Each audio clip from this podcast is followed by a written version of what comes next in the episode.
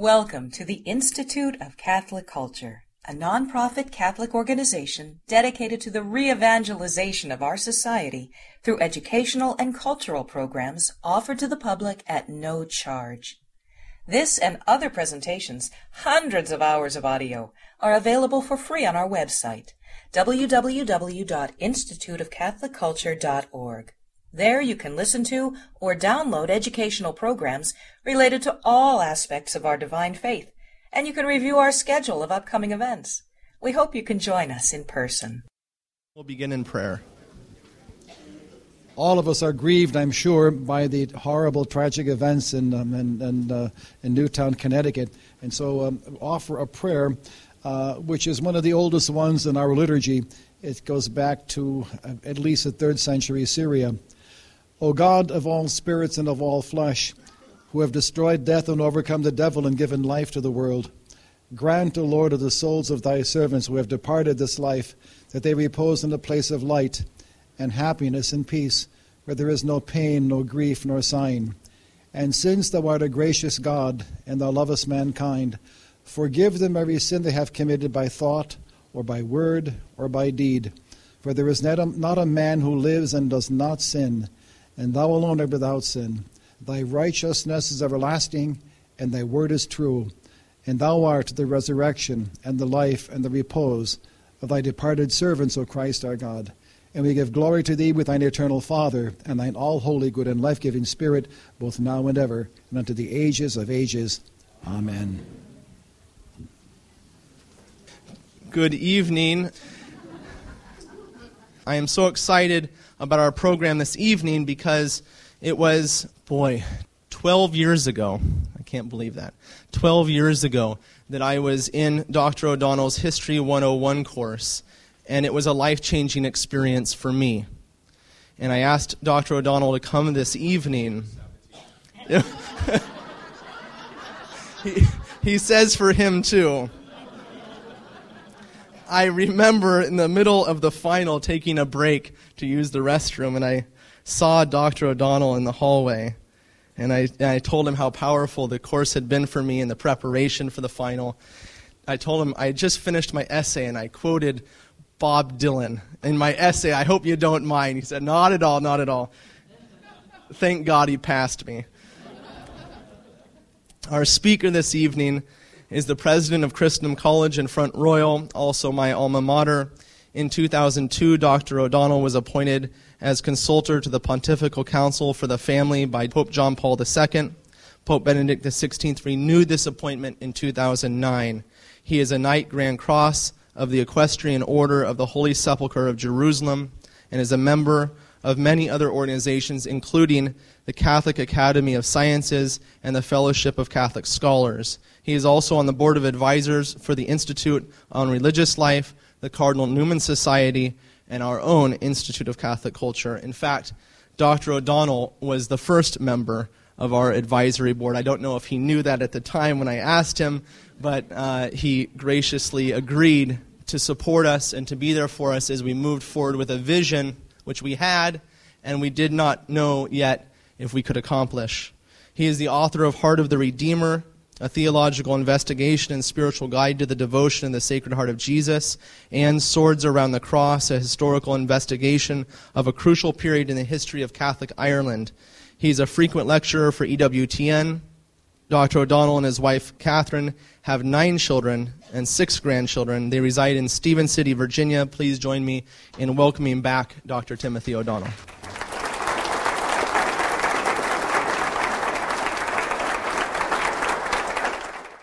Well, good evening, everybody. It's good to be with you all. Uh, very happy to be here. I actually just got back from Rome late Wednesday night, and uh, happy to be with you. Happy to be awake, actually. But it was a wonderful, we went over there for a congress to pursue questions touching upon evangelization here in the Americas. And there were people from Latin America, Central America, who really focused on Our Lady of Guadalupe as sort of the greatest evangelist of all times. I mean, you think about it, nine million converts in such a short period of time. And uh, it was very inspiring. I would just share with you how many good people there are who are excited about the new evangelization and want to see a real renewal of Catholic life both in North America and also in Latin America as well. But I'm delighted to be with you here in Advent as we prepare for Gaudete Sunday. Uh, somebody got Rose on. Are you anticipating a little? You did. Oh, you are so together. Anyway, I don't have anything that's Rose. So, anyway, you just get Christmas. So I'm sorry. I did what I could. But uh, let's begin with a little prayer taken from the office. In the name of the Father, and the Son, and of the Holy Spirit, amen. It is now the hour for you to wake from sleep, for our salvation is closer than when we first accepted the faith. The night is far spent, the day draws near. Let us cast off deeds of darkness and put on the armor of light. In the name of the Father, and the Son, and of the Holy Spirit, amen. What I'm going to give you a little bit tonight is a little bit of background leading up to the incarnation. It's a good thing to do in Advent and reflect. And I have no problem with Santa Claus. I have no problem with silver bells. I have no problem with a trip to the mall, provided we remember why it's all there. And it's not there because of a cute, nice story. It's all there because of a historic reality. All right? And that's what we need to focus upon. There is no event in the history of the world that has had such a profound impact upon mankind as the coming of Christianity. Doesn't matter whether you're a Christian or whether you're a secular historian. It is the most significant thing in human history. Many persons before or since Jesus had claimed to speak for God. Many have done so. But none have been so precisely predicted, so universally expected, or so anxiously awaited. One of the reasons why Christianity was able in such a short period of time to displace so many widely diverse religions that were in existence at that time had to do with the atmosphere of the world at that time, the condition of the world back then. And this is something we should take a close look at.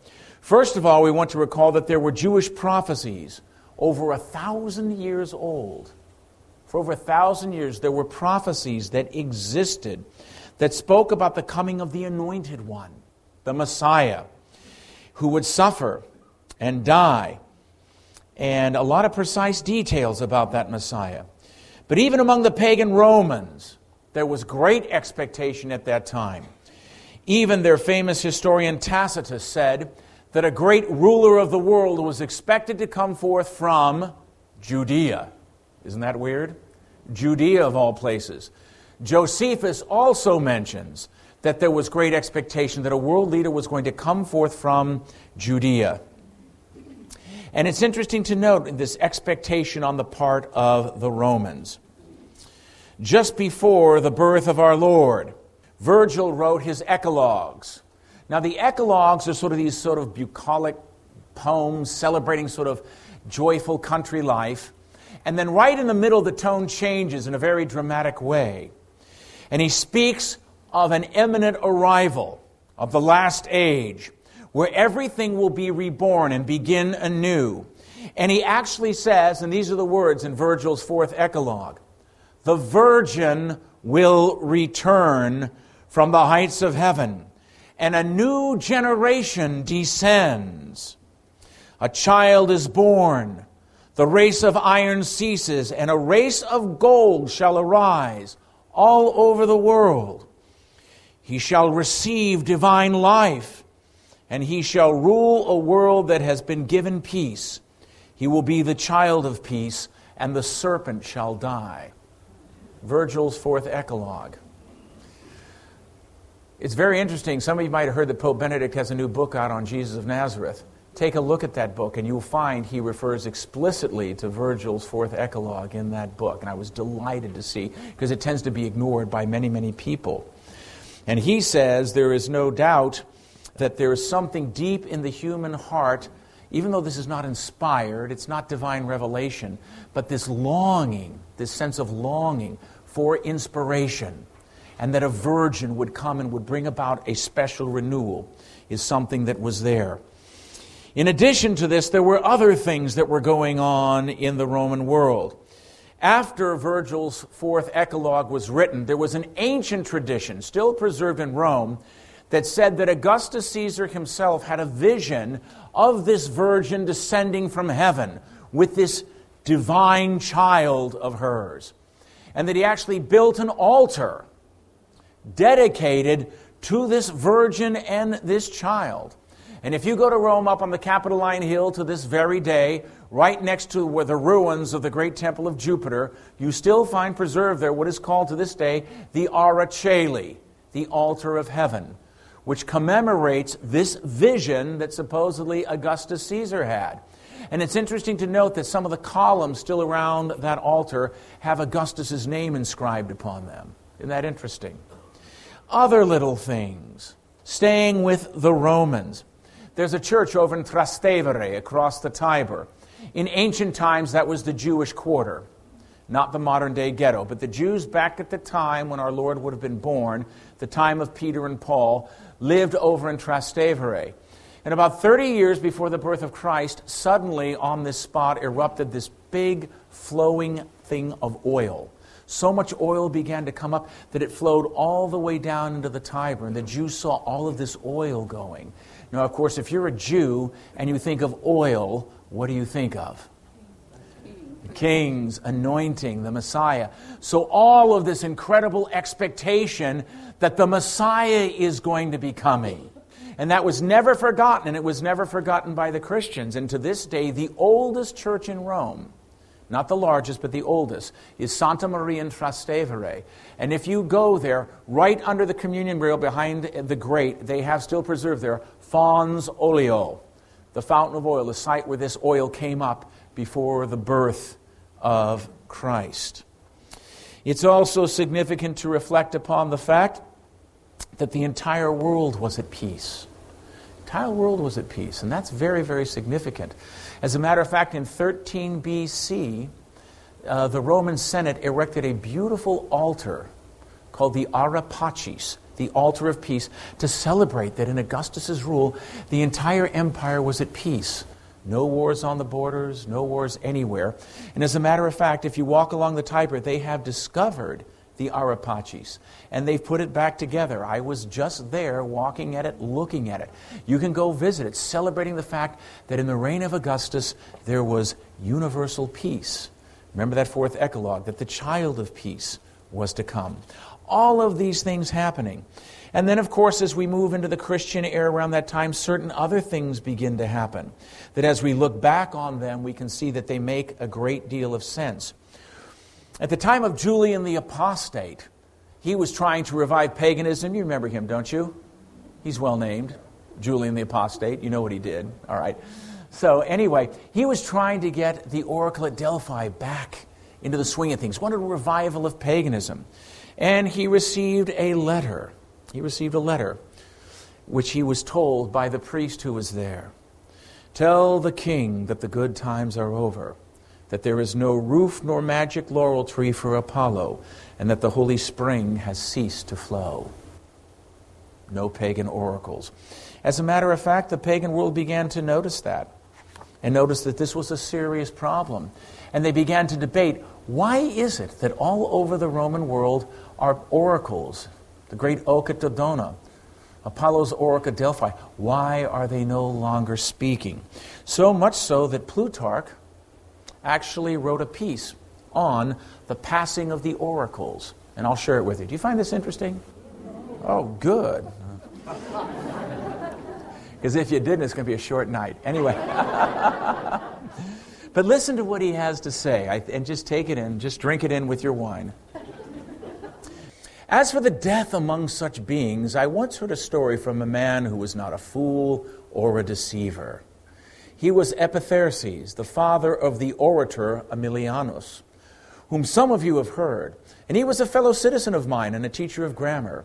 He said that once, on a voyage to Italy, he was traveling in a ship that carried merchandise and a large number of passengers. It was evening when near the Echinades Islands the wind dropped, and the ship drifting on drew near to Paxi most of the passengers were still awake, and many were still sipping their after dinner wine. Suddenly, from the island of Paxi, a voice was heard calling loudly for Thomas, so that all were surprised. For Thomas was an Egyptian pilot, not known by name to many of those on board. Twice he was called and did not answer, but the third time he replied to the caller, who then raising his voice said, When you are opposite Palodes, proclaim that the great Pan is dead. On hearing this, said Epitherses, they were all thunderstruck and debated among themselves whether it would be better to obey the order or disregard and ignore it. And Thomas decided that if the wind were blowing, he would sail past and say nothing. But if it were calm and the sea quiet, he would call out what he had heard. As he came opposite Palodes, there was neither wind nor wave. So, standing on the stern, facing the land, he shouted out what he had heard Great Pan is dead. Even before he had finished, there rose a great moan of sorrow and astonishment from not one, but a multitude of voices. There were many people on board the ship, so that the story spread quickly to Rome. And Thomas was sent for by Tiberius Caesar himself. And Tiberius put such faith in his tale that he had an inquiry and search made for information about Pan. Isn't that interesting? The great Pan, symbol of paganism, is dead. So there was a lot of expectation on the part of the Romans. But among the Greeks also, great expectation. The Greeks believed that there was a time, a number of their philosophers were expecting a logos, this special word that was going to come down and bring some truth to mankind that was suffering. Even in China, thousands of miles away in the east, in the records of the Celestial Empire, there's a statement where the Emperor of China is questioning his sages. What is that strange luminous light in the sky and what does it mean? And the sages in China tell the emperor, This is the great star signifying the birth of the great saint of the West, whose religion would one day come to their country. Very interesting. Today, more than ever, you have people always trying to water down Christianity and to water down the message of Jesus. They'll say the only purpose why Jesus came was to tell people to love one another. He's sort of an ethicist, all right? Sort of a ancient Paul Tillich, all right, or whatever you want to say. But uh, if that was the case, he didn't really need to come because four centuries before he came, there was a Chinese philosopher named Mo Ti and Moti taught that the most important thing was the universal love for all of mankind. And Moti got a number of people who followed him, but about 150 years after his death, no one remembers him. Have you ever heard of Moti? Probably not. I thought, I was hoping not, but anyway. now you do know about Moti. But of course, the problem is Moti could tell people how they should live and what they should do, but he couldn't give them the power to do that and he was just a man. The uniqueness of Jesus, and this is true if you engage in comparative religions, genuine comparative religions, the uniqueness of Jesus was that he was not just a teacher. He wasn't just a philosopher. He was not just a prophet, someone who talked about God. But, even though he was all of those, he was far more. He was the God, the creator of heaven and earth, made man. And he came primarily not to teach, but primarily to redeem. And he came to redeem all of mankind by his own suffering and death, and there reconcile man who had been estranged with an all good God. The essence of our faith lies in two realities. First, fundamental reality, the incarnation, that God truly became a man. And secondly, the redemption, that God Himself suffered for man's sins. Christianity is a religion of grace, unlike any other world religion. There is a whole supernatural order, there is a divine life that is being communicated. And this God given grace makes a life of virtue possible, makes continence possible, which many in the Greco Roman world thought was great and wanted to try to achieve, but were never able to achieve. And in many ways, Christianity was radically different from the other religions that existed in the world at that time. Radically so, even including the Eastern mystery cults. Up to the time of Jesus, suffering, the great question that always confronts fallen humanity in this world, suffering was always viewed as an unmitigated evil from which no good could come. The closest thing to Christianity was the belief of the Stoics that if you experienced suffering, you could gain some wisdom and maybe some self control by enduring it and going through it. But the idea that suffering was a special channel of God's grace, it was a way in which God could reach out and touch people, that was something that we didn't find. That suffering could draw us closer to a God who himself suffered. That is something that was unique to Christianity. There were hints of it in Job. Someday I'd like to come back and just do Job with you. It'd be a lot of fun just to take you through the book of Job. But there are only hints of that, and Job sits there crying out Do you have flesh like a man? Do you have eyes that can see like a man? Do you have a mortal lifespan like a man? All of those questions. Do you suffer like human beings do? All of those great questions. Great questions indeed. But what we have here, interestingly enough, when Christ comes and when he begins to teach, what are some of the things that he says? And we, we get so used to them, we hear them so many times, we become jaded and they don't hit us anymore. Blessed are the poor. Blessed are the hungry. Blessed are those who weep. Blessed are you when men hate you and cast you off and revile you and speak evil things about you, for they treated the prophets no better. Woe to the rich! Woe to those who laugh now. Now, in a lot of ways, when Christianity comes, you have a complete reversal of what most religions promised. Ancient Greeks, Romans, and Jews went to their temples to get prosperity, good fortune, and good repute. Those are not bad things, all right? There's nothing wrong with praying for those. But those who suffered were looked upon as cast off, people who were rejected by God. And now Jesus is coming and saying the opposite, and this is going to cause a major upheaval in human history. We can say that the church herself really appears in history when Jesus Christ comes. Remember, there's a fascinating passage in Paul's letter to the Galatians. It's chapter 4, verse 4, verse 6. Take a look at it sometime. But what Paul says there, when the fullness of time was come, God sent his Son, born of a woman, born under the law, that he might redeem them who were under the law, that we might receive the adoption as sons. Isn't that a beautiful passage?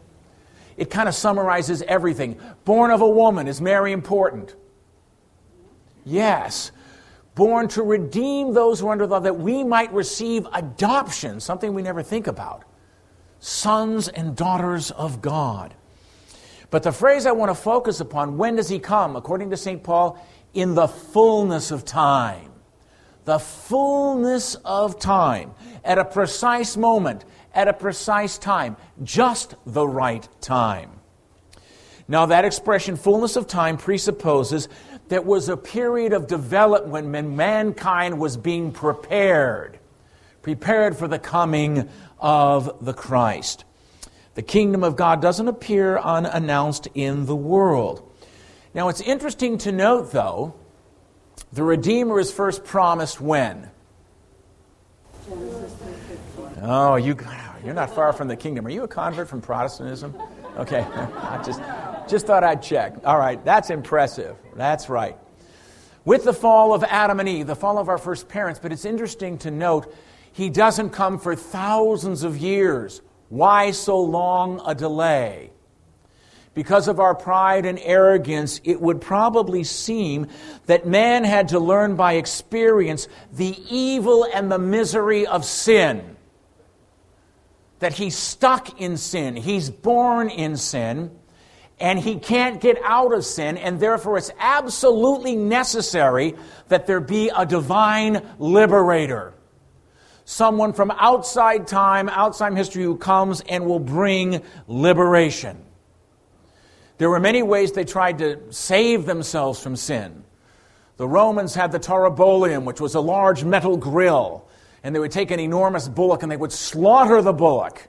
and the blood would run all over the grill, and they would walk under the grill, and they would let the blood from the bullet come all over them, and they felt in some way this might cleanse them from their sins. Kind of interesting, right? Cleansed in blood, all right? It's kind of wrong, but it's kind of right, right? You, you're with me on that, kind of, sort of? All right. But then thinking of where we actually are, where the world was, just use your imagination. Most of you are Catholics, right? I guess most of you are. Okay. So you understand what I'm going to talk to you about. Suppose, for example, you had just murdered someone. Suppose you had gossiped and really maligned someone horribly.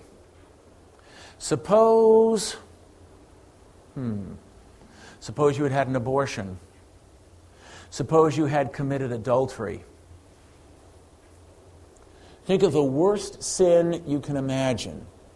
And imagine that there is no such thing as the sacrament of reconciliation. There is no such thing as confession.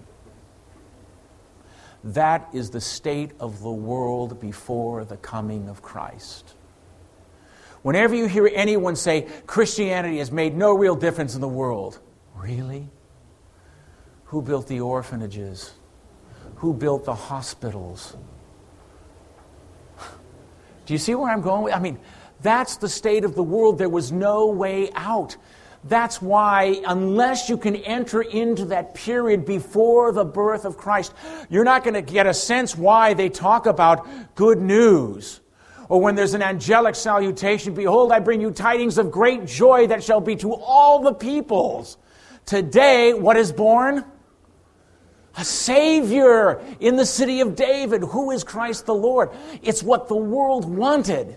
It was the romance, it was the reality that was needed by the world because there was no way out of that darkness. Human life was cheap. Human life was cheap, and the world was dark. Now, in order that that hope for the Redeemer not be lost, God made a special covenant with Abraham. Remember Abraham? I won't ask you the scripture passage. You probably got that down too. Chapter 12 in Genesis, right? In you, in you, Abraham, shall all the nations of the earth be blessed. All right? Why? Because from his seed will come the Messiah that is to be born. And then he raises up prophets who speak with the divine whirlwind and keep those people faithful. So, in other words, what St. Paul is telling us about the fullness of time certain things had happened in the world that made the time right for the coming of the gospel. As St. Thomas Aquinas, our great mentor, says, in this instance, the imperfect preceded the perfect, so that when the perfect came, we would have a greater appreciation of it. So the Old Testament, which was less perfect, pointed to, right?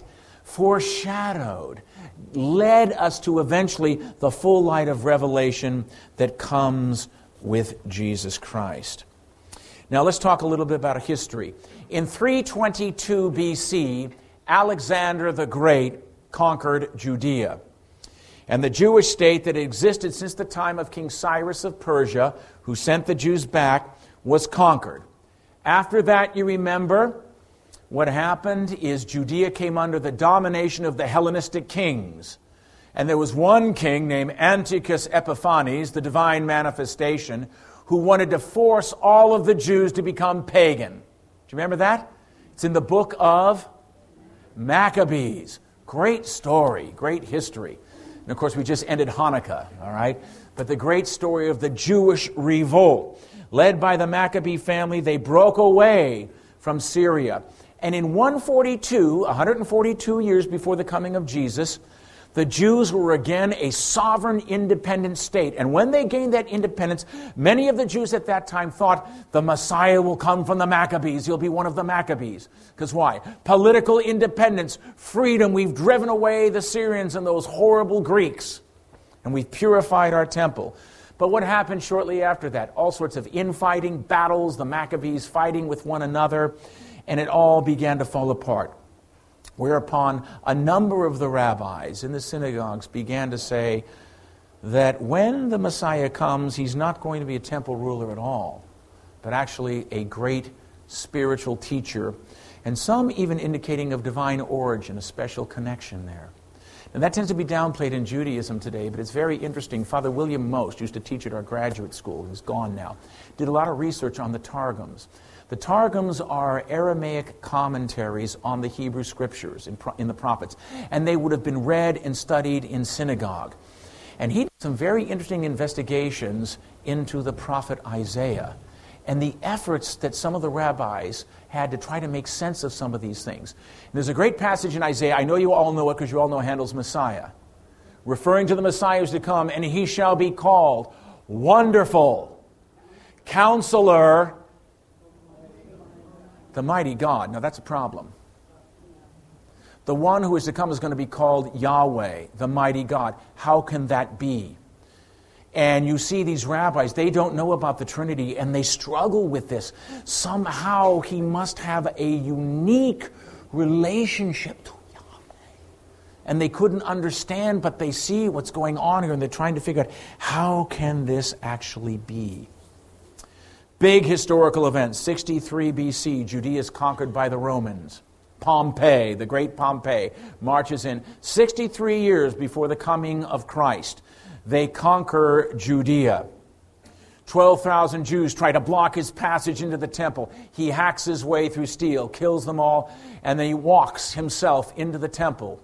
He goes up to the Holy Holies. He pulls back the great curtain, and he himself enters into the Holy of Holies. We don't know what he saw. We don't know what he thought. We don't know what Pompey's reaction. All we know is when he came out, he appointed a high priest and he said, I want sacrifices to continue here.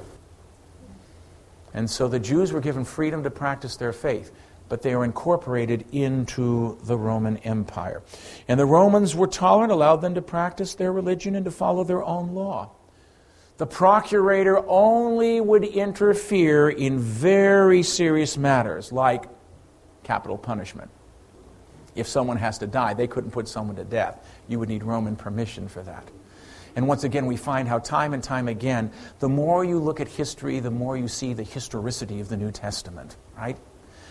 Provinces that had been pacified were directly under the Roman Senate. Provinces that were difficult to govern were directly under the rule of Caesar himself. That's why when there's the coin of tribute, right? It's Caesar because whose province is Judea? It answers to Caesar. It's under a procurator. It's all accurate. It's exactly accurate. It's the way it's supposed to be. So the Roman governor. Now, the fact that the Jews had ceased to be an independent nation at this time and were incorporated into this world empire, this vast empire which was Rome, is an amazing thing. During the reign of Augustus Caesar, remember, Augustus Caesar becomes sole Caesar. Octavian reigns from 27 BC to 14 AD. 41 years. That's a long time. And remember, it's the time of the great Pax Romana. So Judea is part of the Roman Empire, and the entire world is at peace. Not only do you have the great Ara Pacis altar, which we have recovered now and find, it's a great testimony to the peace of the world at the time when the Prince of Peace actually comes. But in addition to that, when Rome was at war, they would go to the Roman Forum, they would open the great temple of Janus, and they would take out a spear, and the spear would be placed in the Roman Forum, indicating, We are at war throughout the reign of Augustus. That spear is back in the temple of Janus, and the door of that temple is closed, and it will be not be opened during that reign. The whole world is at peace. Somewhere between 7 BC and probably 2, possibly 1 BC, Jesus is born. The guy who figured out the date was wrong. We haven't gone back and corrected it because, one, we're not absolutely sure of the date, and what would happen to Columbus discovering America. I used to say the Battle of Hastings, but I'm Irish and I don't care about that. So, I'm, sorry, bad joke, bad jokes Christmas, trying to be nice. All right, couple things we do want to know. There are a number of things that kind of indicate that he might have been born around 2 BC, which is very close to the actual date, so why change it? And there's a couple of reasons why uh, that is, in fact, the case. And it has to do with Herod. And traditionally, they say Herod died in 4 BC. Now, that presents a problem. It appears now that there's a mistake. There was a copyist mistake, that Herod probably died in 2 or maybe even 1 BC, because it's very clear that they say, Josephus mentions that there was a full eclipse when he died, and there was no full eclipse in 1. I'm, I'm sorry, in 4. But there was a full eclipse in 2 BC and another one in 1 BC during the funeral. So, shifting that, we can see a number of things. There's a great program done by the Jet Propulsion Lab in Pasadena about the whole question of dating and the Christmas star, and it's fascinating. I'll share a little bit about, of that with you because it is fascinating.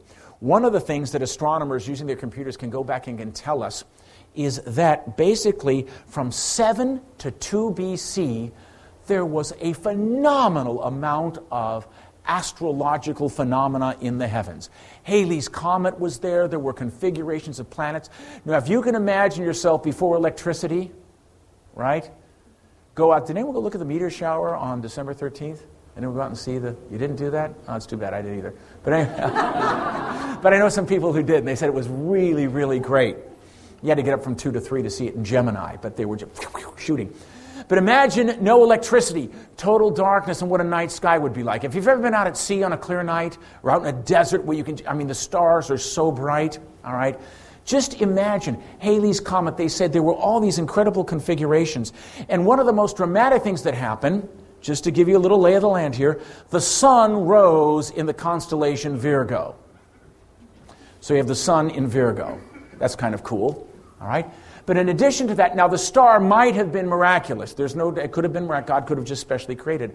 But we do know that there was an incredible configuration of two planets that came so close together that they looked like one star. And the planet was Jupiter, which the Hebrews called Sadak, the righteous one, Messiah. And it was in perfect alignment with Venus. Isn't that interesting? And they can show this with their computers. And if you were in the east, it would have appeared to be right on the western horizon. Is that interesting? Now, if you go out tonight, if you know your stars and constellations, Taurus is right above us. And Jupiter is shining very, very bright. It's been the brightest thing. If you looked at the night sky, if you saw the brightest star for the last month, it's not a star, that's Jupiter. That's the planet. You've all seen Venus, right? How bright Venus can be, the morning star, evening star. Imagine those two together right on the west. Can you imagine the brightness? That would have really rattled a lot of cages. And they knew the prophecy a star shall rise in Judah, the lion. And of course, guess what constellation this thing is happening in? Leo the lion.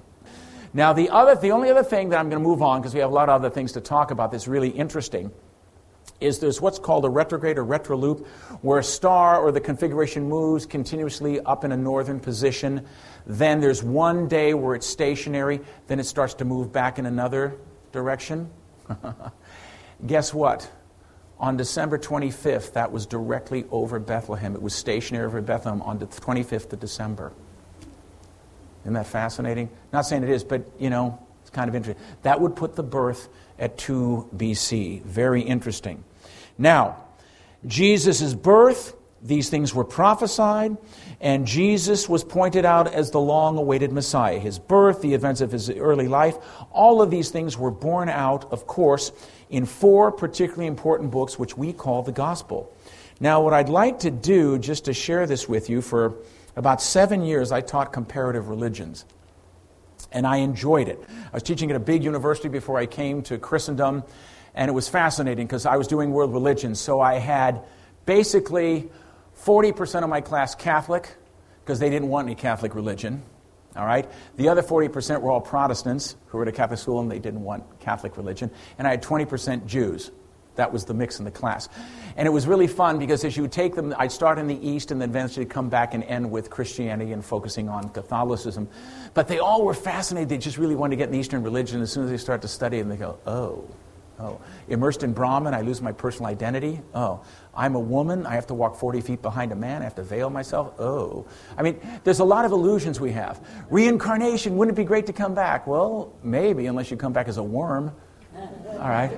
Which can happen. The doctrine of samsara, ancient, very interesting. But anyway, just for comparison purpose, there's a sacred, and it's a beautiful book, and I, I want to read this respectfully, but it is a beautiful book. It's called the Lalita Vistara, which talks about the birth of Buddha. So I want to read for you the account of the birth of Buddha. Then Mayadevi, surrounded by 84,000 chariots drawn by horses, 84,000 chariots hitched to elephants, adorned with ornaments of every kind, protected by an army of 84,000 soldiers of heroic courage, handsome and well built, armed with shield and cuirass, preceded by 60,000 women of Kakya, protected by 40,000 members of the household of Kudanamas on his father's side, old, young, and mature alike surrounded by 60,000 members of the inner circle of King Kudadana's court, singing and producing a symphony of all manner of musical instruments, surrounded by 80,000 daughters of Naga, 80,000 daughters of Gandharva, 80,000 daughters of Kinnara, 80,000 daughters of Asura, and after completing all manner of preparation and making ready all manner of adornment, singing songs and making all manner of acclamation, followed by this great retinue, the queen came out of the palace. The whole garden of Lumbini, flowing with perfumed waters, was filled with divine flowers. And all the trees, the most beautiful of the garden, although it was not the time of year for it, were decked in leaf and fruit. The garden was perfectly adorned by the gods, not just the garden of Iraka, which is perfectly adorned by the gods. Then Maya Devi, entering the garden of Lumbini, and leaving her magnificent chariot surrounded by the daughters of men and gods, went from one tree to the other, and from one woods to the other, looking at all the trees one after the other until she came to the plaksha, the most precious of all precious trees, with its finely balanced crown of branches, rich with beautiful leaves, gems, all covered with the flowers of gods and men, exhaling the sweetest aroma from its branches, which were decked in raiment of the most beautiful hues, sparkling in the manifold luster and gleam of a thousand precious stones, completely covered with every manner of jewel from root to trunk and branches and leaves, those large and well balanced and symmetrical branches, while the ground was all covered with tapestry of grass, green as a peacock's tail and soft to touch. This beautiful tree without blemish she now approached. Suddenly, this tree, through the bower of Bodhisattva, bent down in salutation. Then Mayadevi, stretching out her right arm like a lightning bolt that furrows its way across the sky, then taking a branch of the tree as a sign of blessing, looked to the distant horizon of the sky and yawning remained motionless. At that moment, the 60,000 Asparsa, drawing close to serve her, formed an honorary escort. Accompanied by like supernatural power, Bodhisattva entered into his mother's womb. And at the end of 10 full months, he issued from his mother's side, endowed with memory and knowledge, without ever having been touched by the impurity of his mother's womb. Isn't that beautiful? I mean, it is beautiful, sorry. Now, just for contrast purposes, the birth of Christ according to the Gospel of Luke. In those days, a decree went out from Caesar Augustus that the whole world should be enrolled in a census. This was the first census when Quirinius was governor of Syria, and all went to be enrolled, each to his own city. And Joseph also went up from Galilee, from the city of Nazareth to Judea, the city of David, which is called Bethlehem, because he was of the house and lineage of David, to be enrolled with Mary, his betrothed, who was with child. And while they were there, the time came for her to be delivered. And she gave birth to her firstborn son, and wrapped him in swaddling clothes, and laid him in a manger, because there was no room for them in the inn. Do you see the difference? There's a profound difference there. One is talking about a historical event, something that really happened. The other one, which is profound, the other is rich, the other is very, very beautiful, and very, very mythological. It's not meant to be taken true. It was never meant to be taken as true. And this is where history and faith intersect. Our Catholic faith in Jesus Christ is our harmonious synthesis who is Jesus Christ? The church has answered very clearly. He is the second person of the Trinity whom the Father sent into the world to become man of the Virgin Mary. And why does he come? He comes to save the world from sin. Having lost God's friendship, mankind on its own could never regain the life of grace, any more than a man who is dead can bring himself back to life again. Now, God could, if He wanted to, have given us a new natural happiness. He might have reopened heaven without all the incarnation and forgiving everything without reparation. But that would not be in keeping with His perfect justice. And God does possess perfect justice. But He also has a divine will in which He wants to manifest perfect love. Perfect love. He therefore took the most sublime course possible and I hate to say it because it almost trivializes it, and we have trivialized it. His only Son becomes a man, representing all humanity to redeem us with his life, passion, and death. And this is one of the great differences when you examine world religions. Every other world religion, it's man seeking God. In Christianity, man doesn't seek God, God seeks man. God is always the one who initiates. God is the one who calls Abraham. God is the one who calls the prophets. God is the one who initiates. He comes searching for us. And perfect reparation, perfect satisfactory expiation could only be achieved by a man who was at the same time God. That's why Christ is our mediator, because by his death he reconciled an estranged human race with its creator. He is the one perfect mediator. All other mediation in some way goes through him. Now, when we say we believe in the incarnation, and that's what we're focusing upon, that great mystery at this time of year as we make our way through Advent, reflecting upon the reality of God's love. We profess with the infallible church that there are in Christ two really distinct natures one human and one divine. Yet those natures are united in such a way that Christ is really only one individual, not two. Each nature remains truly and unqualifying itself. The human nature is exactly, and this is why it's almost too good to be true. God knows we need to be loved in a human way, right? With warmth and feeling. That's why instead of a great statue of Jupiter, he comes as a baby. Everybody can get their arms around a baby. That's no, no matter what the secularists try to do, you cannot stop Christmas from happening. You can try to ban nativity sets, we'll put them up in our homes and illuminate them. Because everyone wants the child. Everyone wants the child. And we need to reflect upon that. So he takes a human nature just like us in every single way except one thing. And what's the one thing? No sin. And sometimes say, oh, that makes him less human. That does not make him less human, that makes him more human. Think about it. Every time you sin, you debase your humanity. That's not who you are. That's not what God wanted you to be, right? That's why you need to go to confession, to start afresh from Christ. Every time you do the right thing, you give alms, you fast, you help a neighbor, you're there when someone needs a shoulder to cry on, all right? That's when you're truly free. That's when you're alive, right? That's why the world loved Mother Teresa, right? Didn't matter where you're who you were. Everybody loved Mother Teresa. Why? She was the woman for others. Why did they love John Paul the Great? Why do young people up in Toronto look at a guy in his 80s sitting there broken, drooling out of his mouth, saying, Jesus Christ loves you, and they start crying? Because here's a man who has suffered here is a man who's authentic and he's suffering, but he's still there for them. The old Latin expression, right? Verba docent, exempla traherunt. Words teach, but example draws, right? You live it. That's why the first papal encyclical that Benedict gave us wasn't on faith. You think he was head of the Congregation for Doctrine of Faith. Of course, he can write about faith. That's not the first encyclical. That would probably be his last encyclical, which he's working on right now. What was the first one? Deus caritas est.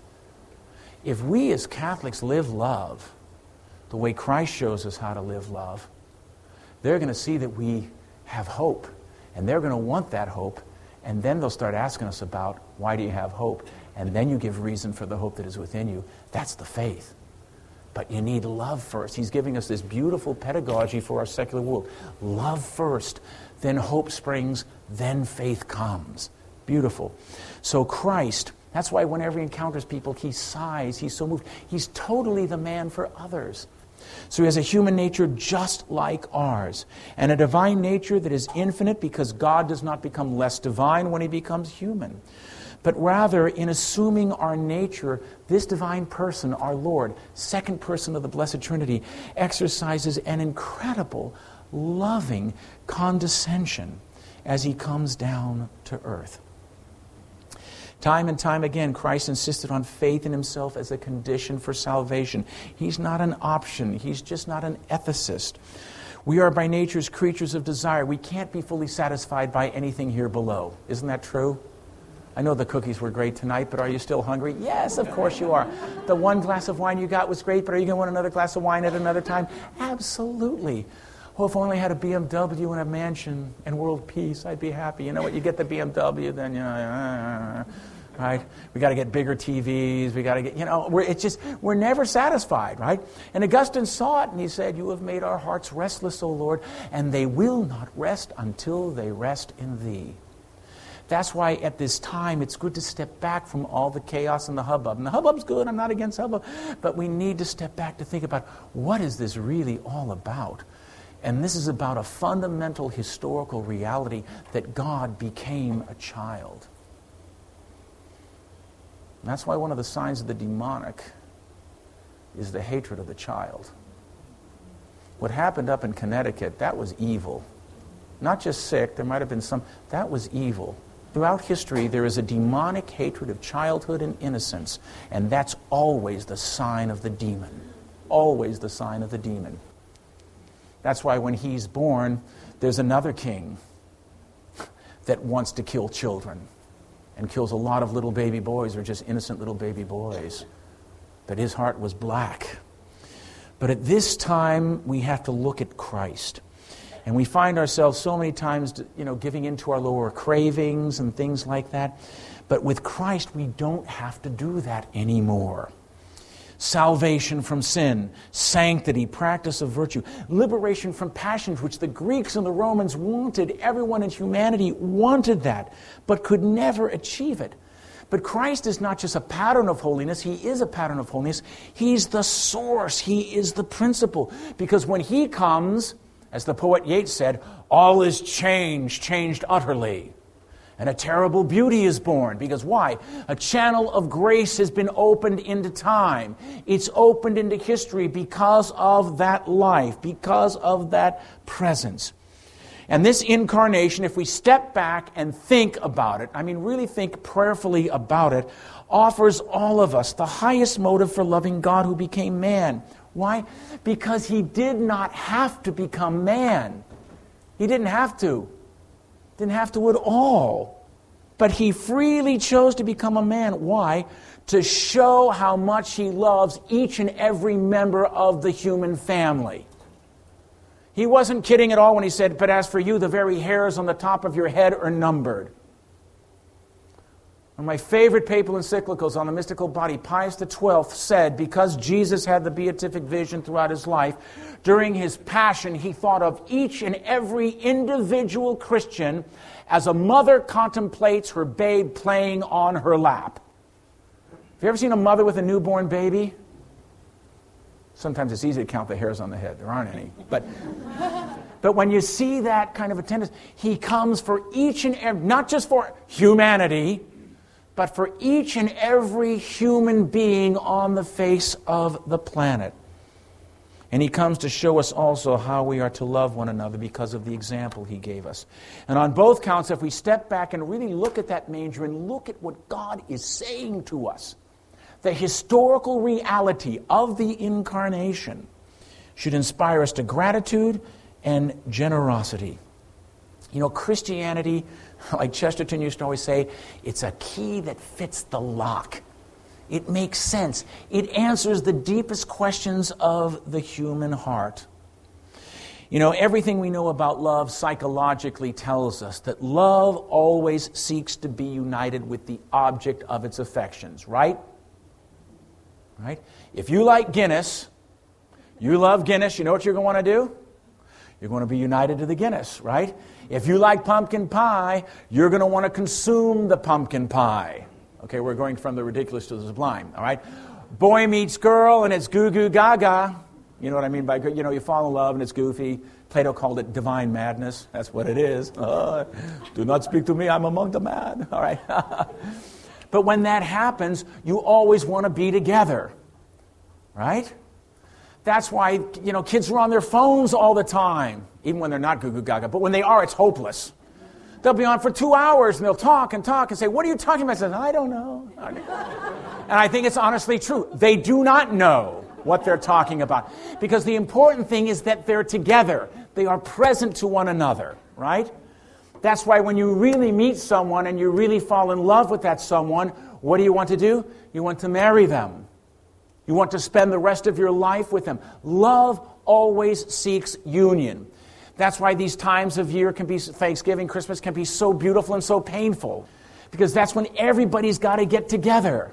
And every song, here we are as in olden days, happy, you know, and, and you, you need to pull everybody together. And if someone's not there, there's kind of a hole in your heart. Love always wants union, it always seeks union. And so it was with God. John says God is love. Well, if God is love, if God is love, what's he going to do? He's going to seek union with man, and he'll do that in Christ. And he will do it in the most intimate union possible where the human nature and the divine nature are so intimately united in Christ, we call it a hypostasis. There's only one person. That's how close he is to us. One person, a divine person with a full human nature. And we also know in this fallen world that the language of love, true love, is always sacrifice, right? If you really love somebody, the acid test of whether it's a real love or not are you willing to suffer for the sake of the beloved? If you're not willing to suffer for the one you love, you love yourself. You're not in love with the other person. Genuine love always is willing to suffer for the sake of the beloved. That's why God, who as God is perfectly happy in himself, will assume a human mortal nature. He wished to be able to suffer so he could thus experience the weakness of our humanity and share in our endurance of pain. And that sense of suffering, that's always the big question that people have in the world. Evil, suffering, why is that there? It tormented the great St. Augustine. In his confession, he finally broke down and wrote, I sought, where does evil come from? And there was no solution until I found the answer in our holy religion, in our faith. And so when the world's going to come and ask us, as it will, Ecclesiastes asked, you know, the meaning of life, Job asked, Cicero asked, all the great pagans asked, what is the meaning of life, especially in the context of suffering? Does God really care about pain? Does He really care about human suffering? Does he have a heart? Is there meaning? Is there purpose in this? Because let's face it, it's a huge part of life. And the older you get, the more separations there are, right? People die, people you love. It's a Pius XII at one time said, "Life is nothing but a series of goodbyes." That's pretty melancholic for an Italian, but but I mean, it's I mean, in a certain, in a certain sense, it's true. Eventually, you got to let go of everything, everything. Well, maybe not everything, but just about everything the, the world's going to ask this, and you know these sort of questions. Does God really know what it's like to have cancer? Does he really know what it's like to have brain tumors and get recurring migraines where you feel like your head is going to explode? You're in such pain and you can't bear it. Does he know what it's like to endure drought, like people in Africa where there's been no rain for months and you really suffer from a thirst? A thirst could actually drive a person insane. Does he know what it's like to go without food, to endure real pain of hunger where you haven't eaten for seven days, or maybe 10 days without any food at all, or 20 days, or 30 days? Does he know what it's like to lose a parent? Have a parent that you're really close to and you're young and you really love, lose that? Or have a friend or a loved one that you're really close to and that person dies? unexpectedly, maybe, and you have that heart wrenching, agonizing grief that you can't even talk. You're just silent because it hurts too much. You can't talk about it. All you do is groan and you sigh in your heart. Does you know what it's like to be a refugee when you're driven away from your home and threatened by death? People want to kill you. Does he know what it's like to be innocent and to be cruelly tortured for conscience sake, to be thrown into a prison and tortured? Does he know what it's like to have horrible physical pain? Pain intense, that it can take a person's heart out. Does he know what it's like to be abandoned by friends, to be betrayed by someone you loved, even when you're on the point of dying for the person and the person still turns their back and betrays you? Well, the divine certitude of our faith that we have been graced to have been given tells us yes, God has proven his love. His open, wounded heart and his outstretched arms beckon us to his side. So, what are we supposed to do as Christians? What are we supposed to do in Advent? What are we supposed to do as we prepare for Christmas? He tells us very simply, as a fruit of that historical fact of his incarnation, love one another. Love one another as I have loved you. Now, through his life and death, what I want to emphasize is there is a stream of grace that has been opened and is flowing in time and is pouring out in history. I once heard a great story from Fulton Sheen, and I'll kind of end with this, share this with you. It really struck me when I heard him say it. Uh, it was about a young woman who lived on a street where the houses were really far back from the road. Were big hedges. You ever seen that? They have big hedges and the houses are way back. Got permission from a mom to go on a first date, went out to a dance. She was only 16 years old. Goes out, date drops her off. Thanks him very much. He drives off. She starts to go back home. Guy's hiding in the bush, jumps her, knocks her to the ground, brutally rapes her. First date, 16 year old. And uh, horrible situation. She's just absolutely devastated. Three weeks later, she's pregnant. Uh, she sings in the choir and everyone knows it was her first date, and they just kind of like, oh, wow, how sad. First date, looks what happened to you. Her mom believed her, but nobody else did, so she was really going through a horrible agony. So she says, People at school talk about me all the time. They say things at church. It's just horrible. She says, uh, You know, I just can't, I can't bear this. What can I do? And she wrote to the Archbishop.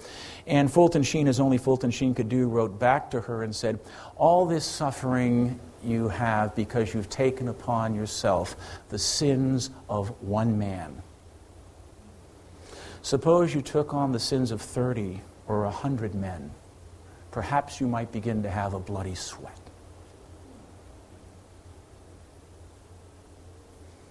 And that young girl understood, and she wrote back to the bishop and said, I will pray for the man that did this to me every day for the rest of my life. That's what it means to have God become a man. That's what it means to have the reality of the incarnation. There is a stream of grace that has been opened, that is pouring, that is affecting people all over our planet, and it still is affecting people all over planet right now because Christ is real. The love of the heart of Christ triumphed in her, and it can triumph in us if we have the faith to let Him, if we open our heart to Him. That's the fruit of the incarnation. That's the fruit of Christmas. That's what we're moving towards right at this time.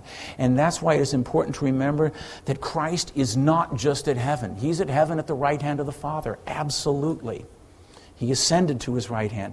But he's also on earth in our midst as the head of his mystical body, which is the church. And in the Holy Eucharist, he's right there. It's a bizarre thing to think. We're so weird as Catholics. But just a few hundred yards from here, there's a church. And Christ is really and truly, body, blood, soul, and divinity, present there. And you can go anytime and visit him and talk and receive that grace and strength. And this torrent of grace has been unleashed in history. It transformed Peter. It transformed John and Andrew. It transformed Saul into Paul. It hit Francis. It hit Dominic. It hit St. Thomas Aquinas. It hit Bernard of Clairvaux. And you can go on and on. Charles de Foucauld, Mother Teresa, John Paul. Think of the martyrs in the last century who suffered in the gulag. How did they do that? How did they do that? Because Christ is real and Christ was giving them the strength, the same strength that we can have. The Christ of Catholicism is not a mere memory of a great historical person who lived one time and was born one time, whose influence still lives on among his followers. He is, in his own words, the Alpha from whom all creation had its beginning, and he is the Omega towards which everything is ultimately directed and all of us will find our destiny in Him. He is the center of time, He is the center of history, and history does not move in endless repetitious cycles, like every other world religion says, round and around on the merry-go-round of fate. No endless cycles, for He is the one who says, Behold, I make all things new. Thank you. God bless you.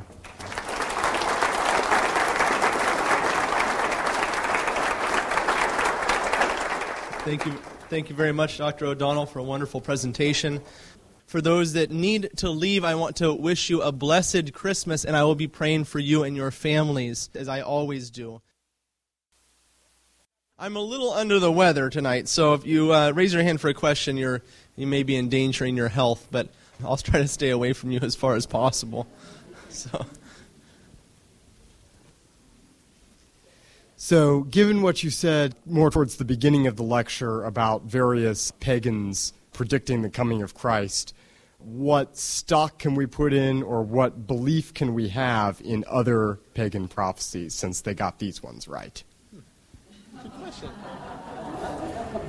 It's not so much that you put stock in pagan prophecy, it's more of a question of Christ is coming to redeem man, and there is this constant theme of human nature. And there's a constant theme of human longing and desire, a desire for salvation, a desire to be liberated from sin. And I think this is something that you find in many world religions. And there's many different answers to that. But I think it's almost a universal phenomenon. Now, it so happened that things like Virgil's fourth Eclogue is a very puzzling passage about speaking specifically of the virgin coming and the child and things like that. And of course, Christians looking back on that, it seems to fit very easily into what they were looking for. So I think it's more of a question of looking for the desire of the human heart. Peter had just brought up the whole question of Norse mythology and Scandinavian thing, the whole idea of that the gods themselves are going to die and there would be a great day of doom and there would be some type of eternal rebirth after that of some kind. But a lot of these things are things that really are deep in human psychology, deep in human heart. So it's not so much that they themselves might be worthy of belief, but they evince something that is deep in human nature that was fulfilled in a perfect way with the coming of Christ. Wonderful lecture. You spoke about um, comparative religions. I couldn't help but thinking when you said the Romans, the Greeks, the Jews all looked on those who were suffering as people rejected by God. I think that there are certain strains of Protestantism that also is like the wealth is a symbol of, of righteousness. I think, oh, I think there are elements of truth to that, but I think you'll find elements on the part of everyone's thinking that way oftentimes. Sometimes when something horrible happens, it says, oh, God's teaching them a lesson or something like that. A lot of times we'll attribute that to bad conduct or something, but when we're all sinners, that's not a Christian way to think about things or view things. In a certain sense, given the example of the Lord, suffering is something that should actually be embraced. I'm not saying you go out and seek it foolishly or something like that, but it obviously is a special channel of grace. John Paul wrote a beautiful apostolic letter on the meaning of Christian suffering, which was very beautiful and very, very profound.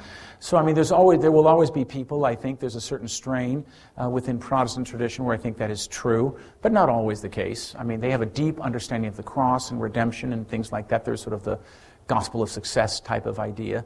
But there's no doubt. I mean, God can bestow great blessings, and we can rejoice in that. It can be a sign of God's goodness and blessing. But the idea that anyone who suffers is under a curse, or anyone who's born with a particular handicap is been rejected by God.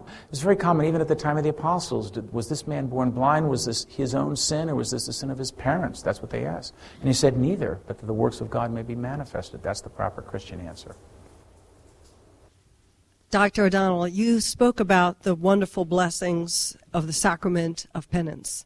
Something that I just recently heard over a Christian radio station was an advertisement for Christians.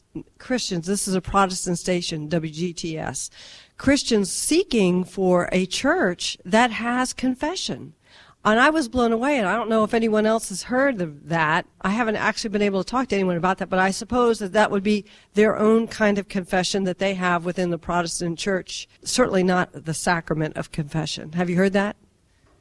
I know that there are certain things, like James says, confess your sins to one another. The idea that they're almost like a chapter of faults where you'd come together and as an act of humility confess for the sake of community prayer to try to strengthen the individual, help them to overcome temptation and weakness. And that's sort of a vestige of what was there. I know that there are some Lutheran churches that actually have penance services where you would actually come and speak of sins and then receive a blessing from the minister. It's not exactly sacramental confession, but you know what? This is the great reason why we need our Protestant brothers and sisters to come back because they packed their bags very quickly when they left and they left some really key things out of that bag. And so they don't have to really give up anything that they have, but they get so much more to actually have the, the beauty of the sacrament. But yeah, I think that's another thing because that is a big, big part of Christian tradition something that was so close to the heart of John Paul II was, and he commented many times how many Catholics are going to communion and how few go to confession, and that is a crucial sacrament, especially in this day and age, because there's so many graces that can be given, strengthening of sacramental grace, strengthening of the will through that sacrament that should really be taken advantage of. You had laid out in very clear terms the world's expectation of this coming Messiah. From my understanding, the incarnation was completed on the cross there was an expectation at Christ's birth. Was there the same sort of sense of loss at the world's Messiah being crucified at the crucifixion? Absolutely. The incarnation makes the redemption possible. God becomes man to suffer and to die. Christ himself said, When I am lifted up, then I shall draw all things to myself. So obviously, you wouldn't want to separate the two. It's a continuum. You even have the shadow of the cross at Bethlehem, right? Bethlehem means house of bread. So Eucharist, he's put in a manger, place where they would use feed for animals. So there's even a sacrificial content that you find already there. When you have Paul's passage, the fullness of time, God sent his Son, that refers to the fullness of time of Christ's life. That would be everything birth, his life, his passion, death, and resurrection. That's all part of the great mystery of Christ. And there would have been foreshadowings that you would have seen of that as well. Thank you very much, Dr. O'Donnell.